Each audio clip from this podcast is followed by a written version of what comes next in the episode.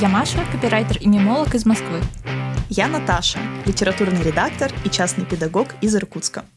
Э, Наташа, расскажи для начала, что нас вообще объединяет. Мы вместе учились на журналистов в Иркутске, а потом жизнь нас разбросала по разным городам, но это не помешало нам вместе организовать книжный клуб. Найти его, кстати, можно по ссылочке в описании. Сегодня мы собрались в Сибири, чтобы поговорить о том, что у нас болит. А болит у нас сегодня вопрос такой. Почему вся хорошая литература о страданиях? Чтобы вы понимали, в книжном клубе мы с подачи Наташи читаем э, разную классную литературу, но вся она очень мрачная. В списке у нас Ксения Букша «Открывается внутрь», Алла Горбунова «Конец света. Моя любовь». Ну и последняя капля — это книга Александры Шалашовой «Выключить мое видео». Там всегда все пьют, орут, ругаются и работают водителем маршрутки. Все эти книги, они считаются хорошей литературой, выигрывают разные премии. И мой вопрос, почему вся эта литература такая мрачная? Давай вообще разберемся для начала, а, что такое хорошая литература. У тебя есть какая-нибудь теория, почему все то, что мы читаем, можно назвать хорошей литературой? Ну, там есть психологизм, там есть какие-то эксперименты с языком, со структурой. Но это все, я бы не сказала, что это прям очень новое. Но единственное, что, мне кажется, их объединяет, это какой-то трэш. То есть очень много мрачной российской действительности, очень много каких-то таких очень болезненных деталей. Почему-то все постоянно жарят картошку на сале. А, ну, вообще для меня хорошая литература — это когда я прочитала книгу, закрыла и подумала, блин, почему это не я написала? Вот это хорошая литература.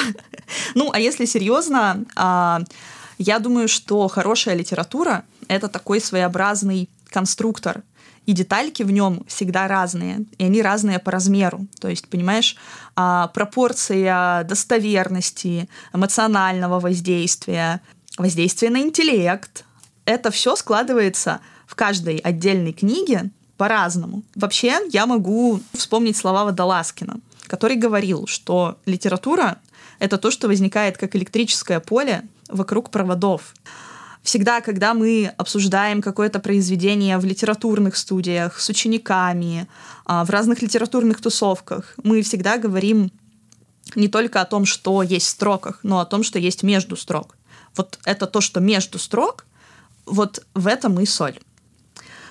Еще я недавно читала одну классную статью Яна Шерстада, боюсь неправильно поставить ударение, возможно, Шерстада, и он выделял пять не совсем очевидных признаков хорошей литературы. Они мне прям очень зашли, я бы их озвучила. Это глубина мысли, то есть как раз когнитивное воздействие литературы на читателя. Если есть над чем поломать мозг, классно. Странность, то есть хорошая литература, она всегда немножко странноватая и неочевидная. Упоротая. Упоротая. А, оригинальность, ну, по-моему, это, кстати, достаточно очевидный признак хорошей литературы.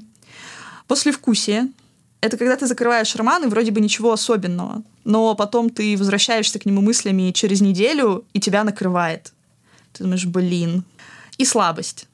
Последний, пятый признак хорошего произведения — это слабость, не идеальность. То есть хорошая литература никогда не будет вылизанной, чистенькой и идеальной. Как тебе такое? Окей. Ну смотри, у меня есть теория. Приведу пример из, из Голливуда. То есть там все знают, что ты вот снимаешь фильм о войне или о дискриминации, то есть ты автоматически идешь на Оскар. Вот мне кажется, э, что писатели иногда с этим тоже заигрывают. То есть они берут какие-то темы типа э, российской действительности, показывают это, нагнетают краски, там, сгущают краски до максимума и хотят, чтобы мы это читали, ужасались, и они это получали за это премии. То есть ты хочешь сказать, что писатели хайпятся на да. трешовых темах? Да, именно так. А, я думаю, что ты сейчас затронула маркетинговую сторону вопроса. В общем, хорошая литература — это в первую очередь а, не маркетинг, а тот творческий импульс, который возникает у автора. И один из признаков хорошей литературы, кстати говоря, это то, насколько достоверно она отражает действительность. Если, Маша, твоя действительность такова, что в ней есть только магия утра и розовые пони, которые какают бабочками, это не значит, что эта действительность распространяется на всех. А, ну, ты посмотри сама. А, мир не такой уж счастливый и красочный.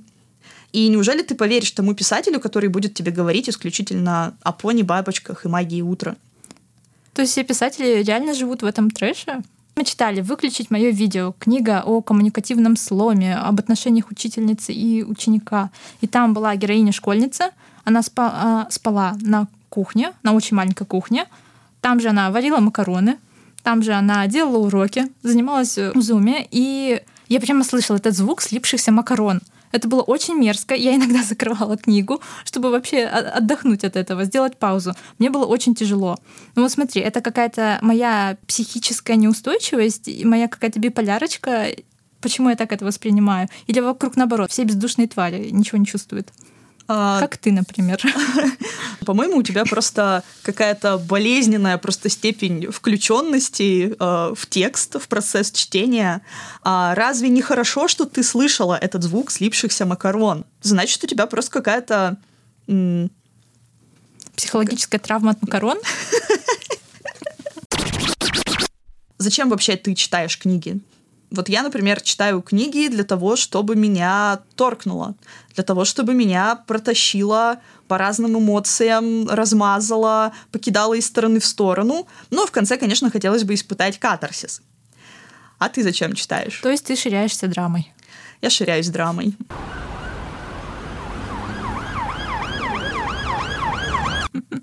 Ну, слушай, это сложный вопрос, зачем я читаю книги. Одна из причин — я хочу расслабиться, посмотреть на мир другими глазами и вдохновиться. Ну, как-то так. То есть э, ты всегда смотришь на мир, ширнувшись магией утра, а потом приходит какой-нибудь Достоевский и окунает тебя лицом в грязь. Ну, типа того, да. Поэтому вся эта литература у меня вызывает очень негативные эмоции. Я очень переживаю, и мне плохо. Когда трэш и боль, вот все эти мучения, они мотивированы в тексте. Ну смотри, мы уже решили, что трэш и боль — это какая-то неотъемлемая часть реальности, которая придает произведению, тексту достоверности. И ты же можешь писать о трэше и боли совершенно по-разному. Ты можешь писать об этом заламыванием рук, кричать в своего, в своего читателя о том, как все плохо, и, в общем-то, и оставить его в этом болоте с этим ощущением, что все плохо. А можешь привести его к настоящему катарсису, а, показать ему, что не все так безнадежно, что выход есть, что, возможно, мир местами мрачен и несправедлив, но обязательно есть что-то, что тебя поддержит. И ли, хорошая литература должна тебе помочь найти это в тебе самом. Разве не так? Ну, кстати, у нас есть классная история от подписчицы Насти на эту тему. А мы, да, у нас в нашем телеграм-канале мы попросили подписчиков рассказать о книгах, которые повергли их в депрессию. Таких много, и вот э, одна из историй.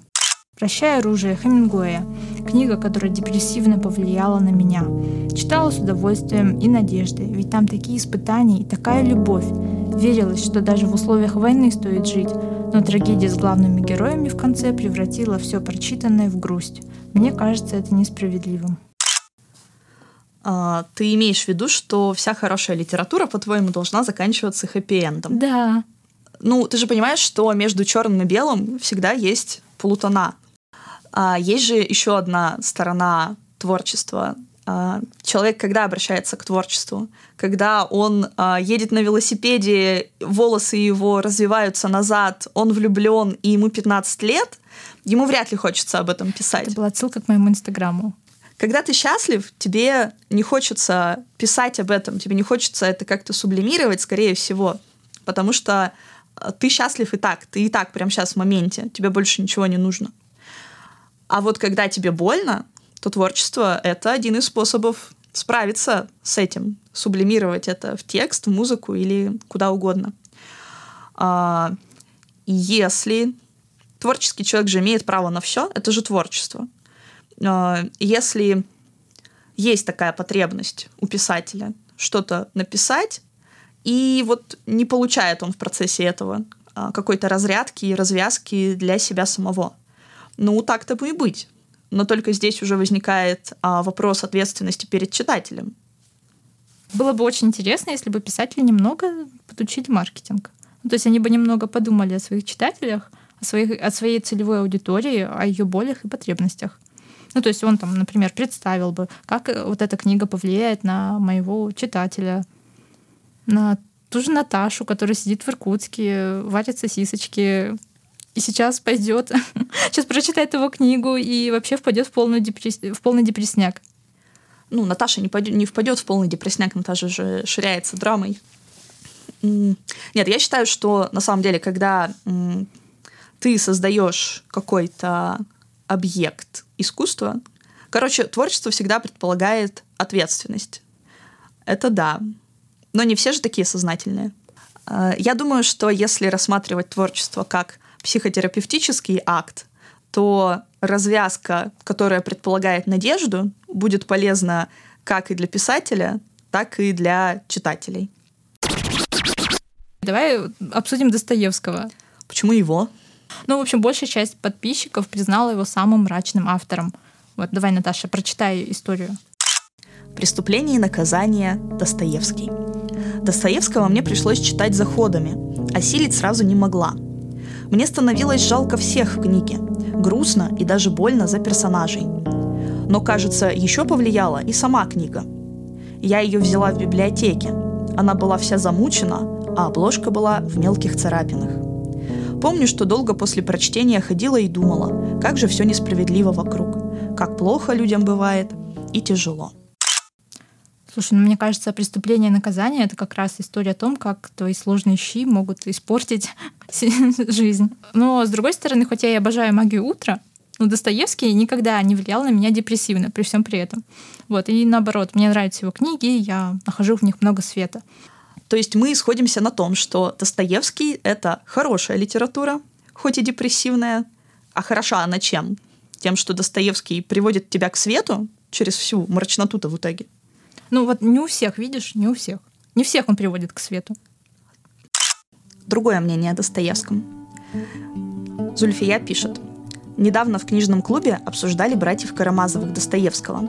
Так половина участников в глубокой депрессии, а другая половина, и я в ней, что этот текст нужно читать не глазами, а чем-то внутри. И тогда видишь свет, тепло и надежду. И в сферическом вакууме вся литература о страданиях должна быть именно такой.